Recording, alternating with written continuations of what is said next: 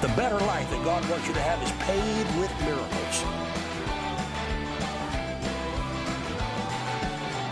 This is the place for miracles. I'm with my daughter Jordan. I'm Lindsay Roberts, and this is Jordan Roberts. And we are doing something very unusual as a mother daughter team, talking about age difference and, and differences in the way people think now as opposed to when I was Jordan's age or even younger than that, and how people today are, um, in a sense, almost taught to be skeptical. To, it, some of it's natural, some of it's actually taught to seek out answers. And you had an, an interesting question that was posed to you by a skeptic about tithing. Uh, the way it was worded to me was in a genuine way of I'm curious about this because I don't understand. I don't necessarily not agree with it or agree with it. It was mm-hmm. just a, a question that it was a fair question. Why should I give God my money? And coming from a background that I didn't grow up in, I, I grew up in Tithing. you know this family. Obviously, Yeah. we understand seed faith because that's you know we're ingrained to. But for someone who didn't understand that, I, I, I got where he was coming from. Why should I give God my money?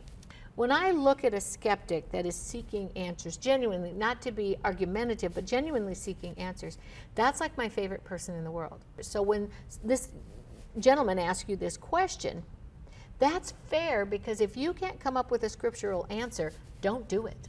And I think that's reasonable. Yeah, and, and more than just the scriptural answer, I think a practical answer helped explain a little bit more. And I think that that, that that's also fair because sometimes, as much as you know, the scripture is the foundation. Sometimes, especially the older translations, are worded in a way that's harder for us to understand in a modern language. Jesus talked in parables, and I love the fact when he talked in parables because he was a storyteller.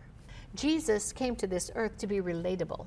And I think that when he talked in parables, it was a modern day, for his day, story of the culture and the nature and the vibe of whatever that day was. And in that day, he said it in a way that not just the um, theologically sound could understand it, but the everyday guy could understand his teaching because parables were also not just he he he taught the Bible, but he taught it in everyday living, so to speak.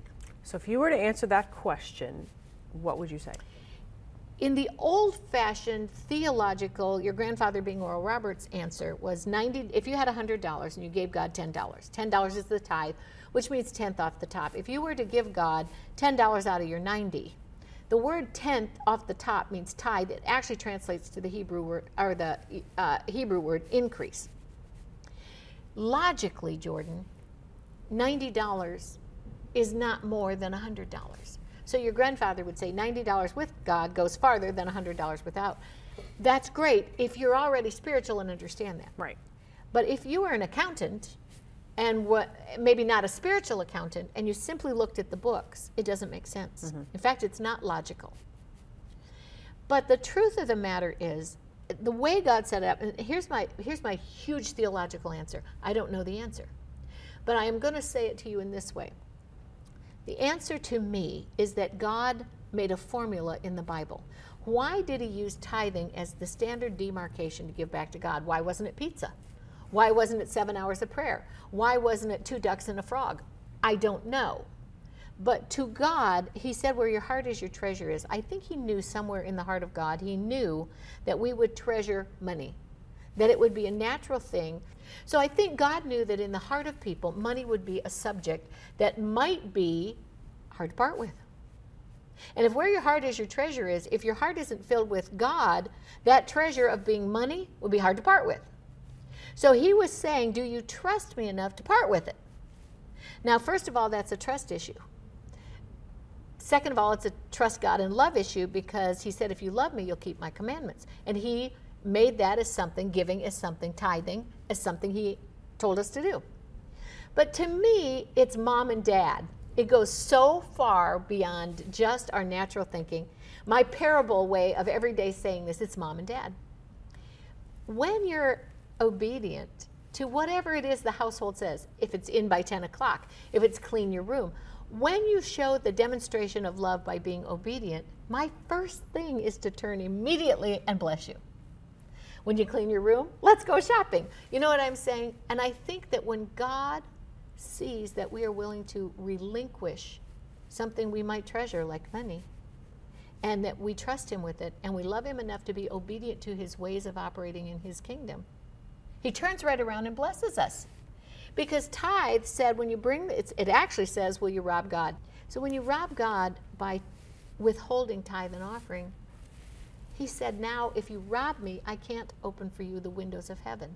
I can't pour you out a blessing where there's not room enough to receive because you're disobedient. Okay, if he can't do those things, does he need my money? Well, technically, yes and no. Technically, when God is residence in heaven, he has walls made out of jasper, gates made out of pearl, streets made out of gold. Um, he said, in heaven, everything that he made heaven with, he made earth with. So we have all those same things. We have jasper, we have pearls, we have gold, we have silver, we have all the things. And he told us as Christians, and actually in the Old Testament as a God believer, to take dominion over those and take control over those. So he doesn't need it. I believe if God can create gold and silver in, as they say, in the hills, why does God need my money? Technically, God needs finance to operate his kingdom. That's why he said, bring it into the storehouse, which is the work of God. If he wants the kingdom of God to continue, he wants the resources to do it. But does he need my money? No. Technically, I don't believe that. God can, if he can make the hills and the cattle on a thousand hills and the gold and silver in the hills, he doesn't need my money. He knows how to make it. He can turn around right. and be God and create it. Exactly. So if that's the case, and I have so little, why would he want me to give that? Why would he diminish you? Yeah. I mean, I, I don't have much. I, this is my this is my salary. This is the small amount I have. On top of that, if he's God and he really doesn't need it, why would he take away from me something that I have so little of? So the Bible talks about the kingdom of the earth and the kingdom of heaven. The kingdom of God is a kingdom that is of a different measure. It's a spiritual kingdom. And when we seek first the kingdom of God and his ways of operating in the kingdom, the Bible says, here's the kick. If the kingdom of God is as a seed that must be sown, if you seek first the kingdom of God and his ways of operating, what's the next line? All the things you have need of will not be added unto God, they'll be added unto you. The Bible says when you give unto God, he multiplies it some 30 times, some 60 times, some 100 fold. And in Deuteronomy, he said, I can even make you a thousand times more. So, our demonstration of giving to God what's valuable to us that we may have need of allows God to open for us, as Malachi says, the windows of heaven, to pour us out a blessing where there's not room enough to receive it, to rebuke the devourer for your sake, and then finally, all nations shall call you blessed. So, see, I honestly think logically, you think God is taking something from you. Spiritually, God is not taking something from you. God wants to give something back to you. Good measure, pressed down, shaking together, and running over. He not only wants to bless you, He said He wanted to bless you exceedingly, abundantly, far above anything you could ever ask or think. Okay, so uh, assuming He wants to do all those things when I give, how come I know all these Christians that give and don't have all those things? There's a couple of good, good, good reasons. Number one, you give, but you're like, in a sense, how the Bible says you're tossing your seed to the wind. You're throwing it in stony ground. You're throwing it in harsh soil. You're not throwing it in productive soil. So you may be giving, but you may not be giving where God tells you to give. Mm-hmm. Another reason is in Philippians 4:13 says it's when they gave unto God, it was a sacrifice acceptable, well pleasing. Mm-hmm. Okay, use that word well pleasing. Hold that right there. The Bible says without faith, it's impossible to please God. So to me, the tithe has to also be attached to your faith. And your faith is the system of, if you look at Hebrews 11, I trust God, I trust God, I trust God, trusting God, trusting God, trusting God. And then you go down to the 32nd verse, what more shall I say? So, what I'm hearing out of this is it's less about money itself and more about an act of obedience following what He's called us to do and a sacrifice. Bingo from ourselves. The Bible says obedience is better than sacrifice because he can honor that obedience and turn it into a harvest. Mm-hmm. A sacrifice is wonderful, but when you see it as a seed honoring God with your obedience, I believe He turns it and multiplies it. So I'm going to play um, the skeptic's advocate and toss it to you. So, seed faith has been something that you have been around since you could listen, hear, talk, and walk. How do you see seed faith in the Bible? I think I see it probably differently than people who didn't grow up in this world. I have seen from the very beginning the evidence of the seed faith. Okay. It's it was less as a as a child. It I mean there wasn't an element of obedience because we were told to do it and yep. we did what we were told or there would be consequences. That's correct. Because that's how children learn. So eh, for a time it was that, but more than that, I really saw it as every single time without fail that I saw you and dad or Munna and Andy or whomever. That's her grandparents, grandparents Oral and Evelyn. We they called them Munna and Andy when we were kids. Uh, whenever one of y'all gave a seed or tithe or had a specific thing, you are we are going to pray over this and we are going to give it because we have a need. Without fail, I saw those needs met. Yeah. It, it, it wasn't always immediate. Sometimes it was within an hour. Sometimes it was a year. It, it depended on what the seed or the need was. But without fail, I saw the evidence of what that did. So it was never something that I ever had to question why would you be giving it away? I never even had, I don't even remember thinking that because Yeah. I knew inherently, I always saw the fruit of the seed. So I never had to ask why. You know, dad always says, he's not trying to get something from you. He's trying to get, Get something, something to you. you. And and I think if you don't understand what that means, kind of sounds stupid. But if you understand the laws of sowing and reaping, you understand I'm not trying to take from you. I don't need your money. I don't need Yeah. your nickel, but I want to bless you. I'm trying to get something to you, not from you. When we sow into what's on the heart of God, what? Like missions and outreaches and meeting the needs of people or getting somebody saved or teaching someone the Bible, when we sow into what's in the heart of God, I believe God takes care of what's in our heart. So I pray for you right now from the crown of your head to the soles of your feet.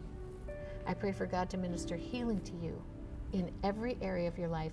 And I don't pray for you to just obey the Bible, because sometimes that's just because I said so. Well, no. I pray for you to understand the Bible and understand how much God loves you and how much God has for you. I have not heard, ear have not seen all the things that God has for his people. I pray for you to be blessed by it, and most of all, know how much God loves you and wants to bless you in every area of your life.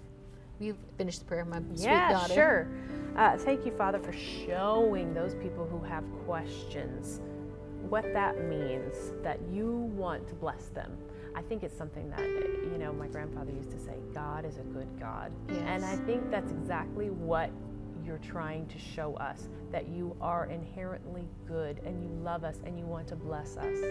Father, I thank you for showing those questioning hearts what it means to give and why. We do it because you love us and want to bless us.